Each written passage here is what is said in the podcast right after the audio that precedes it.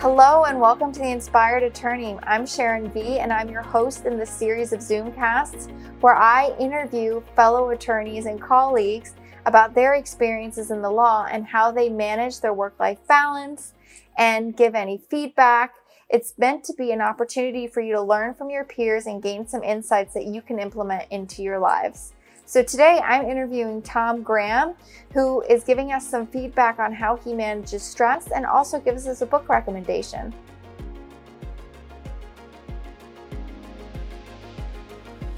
Hey, Tom, thank you for being a part of the first episode of The Inspired Attorney. Thank you so much, Sharon, for inviting me here today. I'm really excited. Yeah, I'm excited to dig in. So, just for our audience purposes, can you please introduce yourself, your name, what you do? Sure. My name is Thomas Graham. I am an attorney here in Florida. I'm licensed here as well as in Pennsylvania. I've been practicing for about 10 years now, and I'm a plaintiff attorney. I specialize in maritime, medical malpractice, products liability, and uh, catastrophic injury cases. And I'm with a firm based in Miami called Leesfield Scolaro. We handle cases all across Florida and the United States. What is one of your favorite things about what you do? So, I think broadly speaking, my favorite part would be that it's the type of career where every single day, if you work hard, or every single month or year, you can grow, keep learning, and keep um, strengthening yourself as an attorney and expanding. So, I think that I would say overall, that is my favorite aspect of it. Every single day, every new case I get, I get to learn something new, work with new people, expand my knowledge and skill base, all while helping people. So, it's really, you know, it's really great for that reason. That's awesome. Why did you go into law? You know, um, I guess uh, growing up as a little boy, like you have certain dreams, right? Maybe you think I want to be, I want to be a baseball player, I want to be a firefighter, and for some reason, even as a small boy, I knew I wanted to be a lawyer. I had some people in my life that I looked up to that were lawyers, not in my family, but one of my best friend's fathers. Uh, he was a, a prominent attorney. He did really great work, and I always just thought it was so cool and I was kind of drawn to the courtroom drama, even though I didn't understand what it was all about at that early point. But it's just something I wanted to do from a very young age. Probably as of grade school, if you would have asked me, "What are you going to be?" I would have told you a lawyer. That's awesome because most oftentimes um, we don't become what we said we wanted to be at that age. So that's amazing that you followed through. Well, thanks. Yeah. So um, going into your legal career, what is one of the biggest challenges you feel you faced, and how did you respond to that challenge? I would say it's two parts. So on a day to day, on a day to day basis, I think the biggest overall challenge that is a constant work in progress is really how do you manage your time? How do you best use your time? And figuring that out to be successful, to please the the bosses, the owners of the firm, your family, your friends, and ultimately to make sure that you have a happy, well rounded, balanced life. Time management has been a crucial challenge that just is an evolving process um, as you grow and advance through the profession. And I think, second, on a more basic level, for me, it was coming to a new state away from where I grew up, which was my decision and my dream and my goal. But just sort of creating a new base and a networking group and a foundation of people to surround yourself with and plan for success. Going back to you moved, where did you move here from? From Pennsylvania. Born and okay. raised in Pennsylvania and then came down here for law school. Nice. So, with the time management, can you give us an idea of what you do for yourself? Have your techniques for managing your time changed? Sure. So, when I first started out, um, I, I, would say it, it really began in law school where you have to teach yourself to study, teach yourself to learn. Um, and practice of law isn't a whole lot different from that. What I've found over the years that has been a, a bit effective for me, but it's very hard, you have to stay disciplined, is I will set aside certain times to do certain things and I'll try to have a schedule that I follow. Of course, once you get practicing and more busy, it's hard because you have to deal with coordinating the schedules of everyone you're working with. But I find if I can block things out, so for instance, two to three hours where I won't check emails and I will actually draft, have my own little list of projects I want to work with. Uh, try to keep my doors closed to keep avoid uh, keep you know getting interrupted at a minimum. I think that's the best method. Have set times that you actually do things and stick to it. Doesn't always work, but I think that's one of the the best ways. And another strategy that is similar is there's something called Pomodoros. So it's actually just this little timer that will sort of time you uh, for whatever you set it for 45 minutes an hour and then you get a break. So you schedule in little breaks to take. I am the type that i, I like to walk when i think so i'm always sort of pacing the halls. Uh, i get up every couple minutes. I drink a, way too much coffee so i try to every hour get up do something grab a drink of water or a coffee and just stay as focused as i can and head down. And um, i make a lot of use if i can of alone time if I can work remotely, work from home, or if I want to build in some time on the weekend to make my schedule a little nicer during the week, I will do that. And I think you also need to build in set time for reflection every day, what you did, what you could do different, and what to build on. So that's sort of the nutshell answer is that it takes discipline. yeah, it definitely takes discipline. Let's pick on some of the things that you said in terms of working remotely, because I think that's a topic that's so relevant right now with everything that's happening what are the things that you find help you work to your highest capacity while working at home with the distractions that are at home? Well, interesting question. For me, far less distractions at home than at the office. At the office, my phone's ringing every five minutes. Someone's coming in to ask a question every five minutes.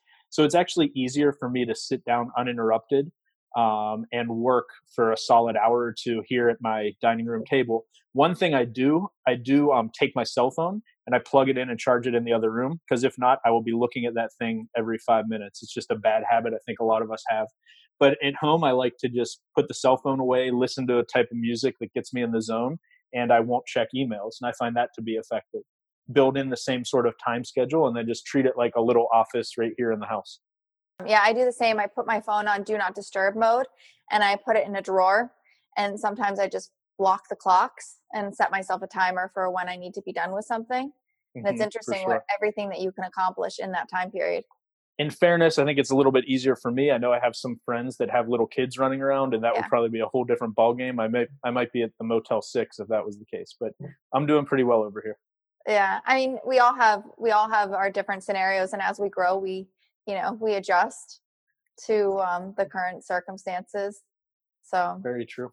Yeah you were talking about how you reflect on your day and i think that this is an important thing to bring up because sometimes we can reflect on our days and be really hard on ourselves um, or you know or sometimes we just don't even get a chance to reflect on our day. Can you give any insights about how you do it um, and any tips? Yeah so for me personally something again that I I work on on a career level, but on also more of I guess a broader, just human or spiritual level, is to try to not judge things as good or bad, but just to take them as they come and, and learn from them, and then try to move on.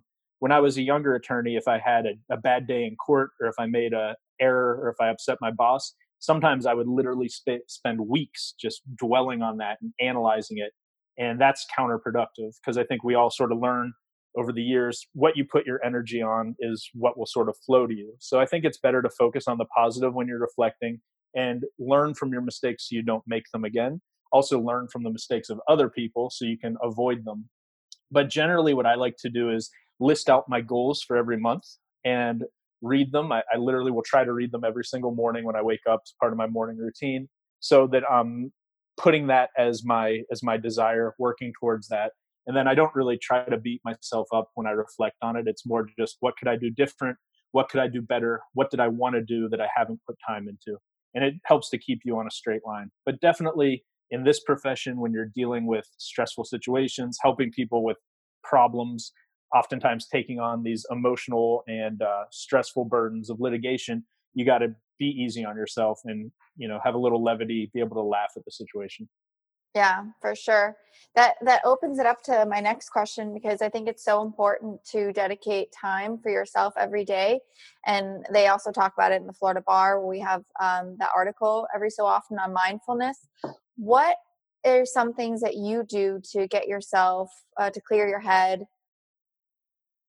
One of one of my um, I guess rewards for myself is I work with a trainer for lifting weights. I love lifting weights. I always have and it's my time four or five times a week if I can to go in there. I try to make it in religiously on set days my trainer writes out a program for me for the weights to lift and what to do and i find that that helps me to feel just much better i think physically and mentally afterwards the benefits of that are incredible so that's something that i will prioritize even if it means leaving the office a little bit earlier to make sure i do that uh, it's something that i have to do for myself every week i think you have to make health number one and also on top of that i think it's important to get outside i love to take long walks on the weekend just be out where I live is beautiful on Miami Beach, so I can get outside and it's really nice. And you have to give yourself those things because if you don't, you won't be able to keep up. You won't be able to succeed. If you were to have a conversation with yourself, like as a younger attorney, what mm-hmm. would you tell yourself? I would tell myself, uh, relax, be patient. You are just beginning. You have to give yourself time to grow and you can't skip the steps so put in the work, go home, trust the process, and um, try to be a little bit more present and in the moment so that you're enjoying what you're doing instead of always focusing on the next step. I think that's so important because oftentimes we have the goals and we just want to be there and we want it to be over with already. It's kind of like what we're going through right now with this whole coronavirus because everybody just, I mean, obviously a lot of bad things are happening and it's also so uncertain. So we all just kind of like want to fast forward through all the noise to get to the future, but kind of you just got to go go with the flow. Mm-hmm. Mm-hmm. So, I agree. Easier said than done. Yeah, it is totally easier said than done. But I think that's why we got to have moments where we hold ourselves accountable. and We have to create the certainties in our lives, like you know, like you working out with your trainer every every so often that is a certain thing and you know that you're going to feel great after you have that workout right? It's true. How is your company responding to the current circumstances?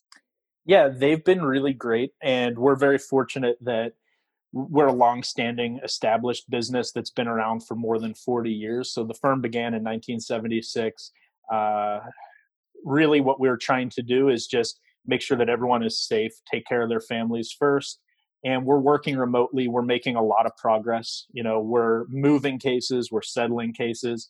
Obviously i can't be taking some of the depositions that i want to be taking can't be having face-to-face mediations but we're just using um, remote technology we're all working remotely and collaborating having weekly calls. So to be honest with you i think we're doing really well we're still moving exactly how we would you know we're lacking some of that camaraderie of being physically together every single day but I have a feeling this is going to be a short three or four month period that we'll learn from, and hopefully it really won't impact us too much for this year.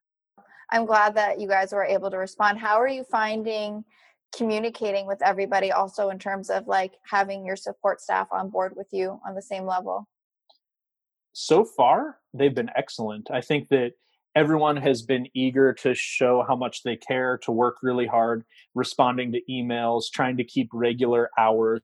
Um, you know, in this day and age, if I need something, my paralegal is the best in the world. I can email her, text her, call her, and I know within 15 minutes it'll be handled. So, with the ability to remote into our our computers from work, it's really the same thing as just if instead of offices right next to each other, we're in houses.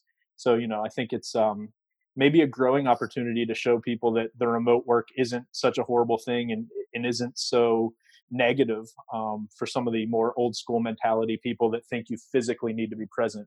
I mean, imagine just in not driving, in not paying for parking, and not walking into a courthouse.